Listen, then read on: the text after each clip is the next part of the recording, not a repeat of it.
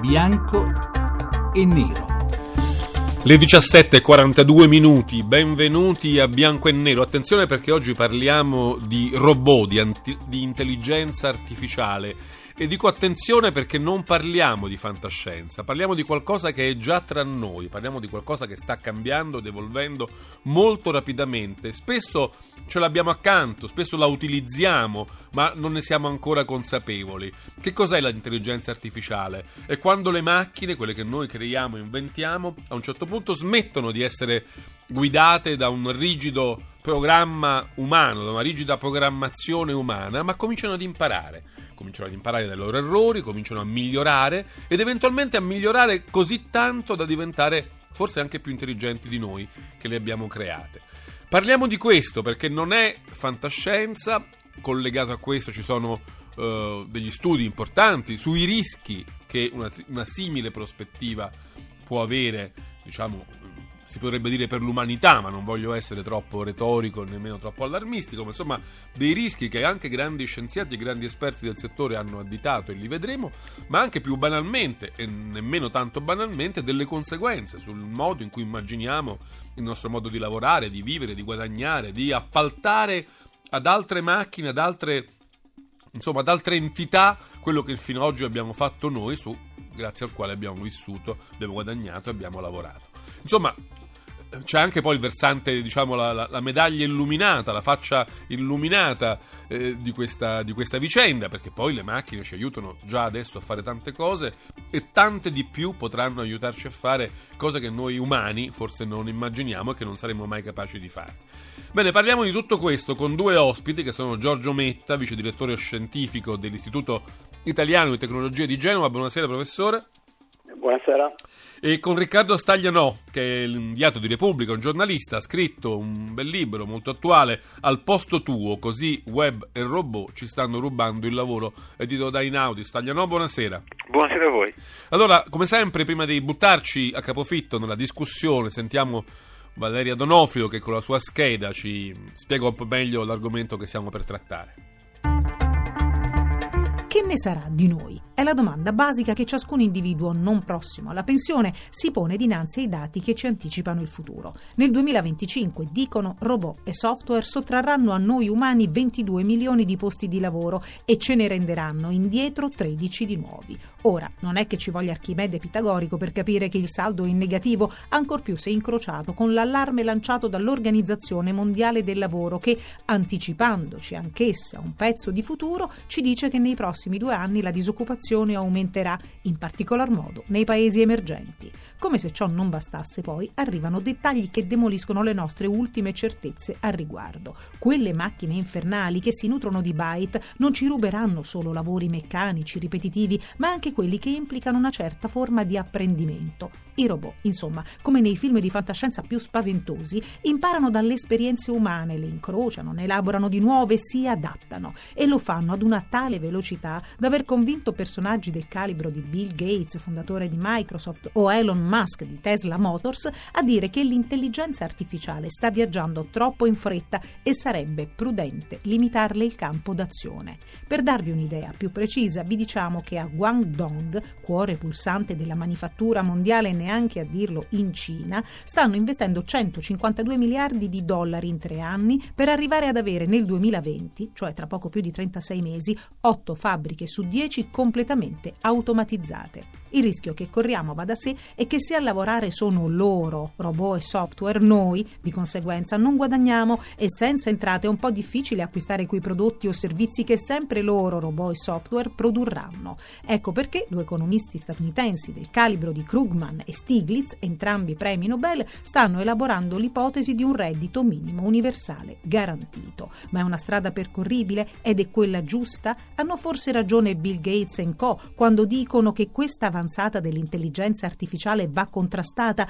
o sono le solite ansie che ci prendono dinanzi ai grandi cambiamenti? E la tecnologia, così come la stiamo coltivando, ci aiuterà a migliorare il nostro futuro o finirà per sottrarcelo? Bianco o nero?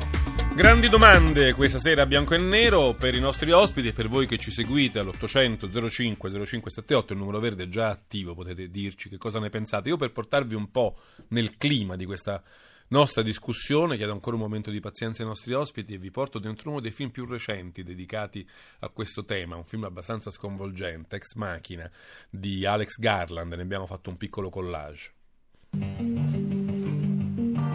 Ora ti voglio parlare del più grande evento scientifico nella storia dell'uomo.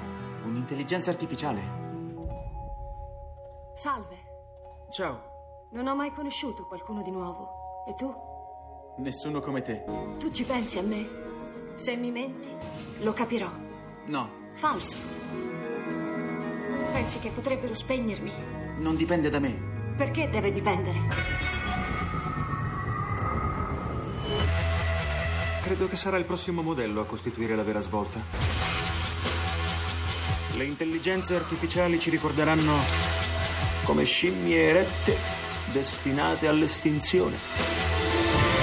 Le intelligenze artificiali ci ricorderanno come scimmie erette destinate all'estinzione. Ex Machina non finisce bene, ma non è detto che poi nella realtà vada a finire diversamente. Io vorrei mh, parlare, cominciare con Giorgio Metta, chiedendogli questo. Si è tornato a parlare, diciamo, sui giornali, nelle televisioni, nei talk show di intelligenza artificiale, quando qualche tempo fa il computer, l'intelligenza artificiale fatta da Google, AlphaGo, ha battuto al gioco Go, appunto, il campione mondiale di questo gioco molto complicato a Seoul. Il campione si chiama Lee Sedol.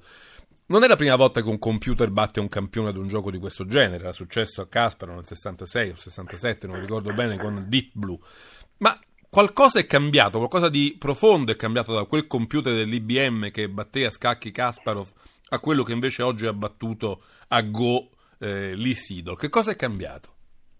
Ma sostanzialmente c'è stato l'applicazione di tecniche che adesso consentono alla macchina di imparare a giocare, in parte eh, almeno. Eh, quindi la differenza fondamentale è che dove negli scacchi si era costruito un algoritmo un po' più rigido, eh, qui in questo caso la- l'algoritmo è stato allenato giocando per tanto tempo a Go con gio- altri giocatori umani e quindi a un certo punto ha imparato a giocare anche meglio del, del giocatore più bravo. Ehm, questo però Perché eh, se ho capito bene, il, diciamo, il software non poteva contenere tutte le possibili mosse, che sono pare 10 la 170esima, doveva invece essere capace di scegliere quella giusta al momento giusto. Quindi è un approccio un po' diverso, mentre negli scacchi si era riusciti di fatto a calcolare tutte le mosse possibili un, insomma non tutte per un'intera partita, ma per un certo numero di mosse, e quindi a prevedere e, e a scegliere la mossa migliore. Ehm, in questo caso invece nel Go questa previsione non la si fa elencando semplicemente le mosse perché sarebbero troppe. Quello che si fa è si allena la macchina a rispondere in una maniera eh, più globale, guardando la scacchiera e di fatto dando delle risposte che poi si vede che in realtà sono eh, abbastanza efficaci. È un approccio un po' diverso. In un caso si usa quello che si chiama apprendimento automatico, nell'altro caso quello degli scacchi era qualcosa di più tradizionale, era semplicemente una- un elenco di tutte le possibilità. È un passo importante nell'evoluzione dei computer, per dirla più semplicemente per farci capire. È un, è un breakthrough, è una rivoluzione o stiamo facendo dei passi piuttosto regolari? Um, è un- per certi aspetti è un breakthrough perché si pensava di non riuscire a, a risolvere un problema di questo tipo e di questa dimensione soprattutto. Le tecnologie però che sono state utilizzate sono, se vogliamo, già disponibili da qualche anno, anche se poi negli ultimi, proprio negli ultimi anni hanno fatto dei passi, se vogliamo, da gigante, se vogliamo dire così, perché quello che siamo riusciti a fare globalmente come comunità scientifica è quello di aver combinato la capacità di calcolo che è ora disponibile con una serie di algoritmi nuovi ehm, che poi sono una rivita- rivisitazione di quello che una volta erano le reti neurali artificiali, quindi si sono ripresi questi metodi eh, grazie alle capacità di calcolo moderne si è arrivati a risultati migliori. E effettivamente i risultati ci sono adesso, le cose funzionano, gli E- algoritmi. E altri ce ne saranno, sem- sembra possibile immaginare. Sì, ad esempio nella, nella visione artificiale, nella capacità quindi di capire cosa c'è nel mondo utilizzando delle telecamere, eh, si è migliorato tanto. Ora ci arriviamo su questo. che- Volevo intanto chiedere a Riccardo Staglianò se tutti questi cambiamenti a cui assistiamo, che ci vengono raccontati, che in parte già vediamo e forse maneggiamo senza nemmeno rendercene conto, ci devono tranquillizzare o ci devono dare invece ci devono richiedere un po' più di attenzione, vorrei metterla così in maniera prudente, senza fare grandi diciamo, catastrofismi. Ecco. Ma neanche io faccio nessun catastrofismo, io ho una profonda stima per eh, Giorgio Metta che ho, che ho conosciuto, ho incontrato i, i, robot che fa l'Istituto di Tecnologia dire, sono straordinari, non, non, non, è quello il problema, anzi cioè, il senso del loro robot non è sostituire degli esseri umani o soltanto dire, aiutare gli umani in difficoltà a fare alcune cose. Diciamo.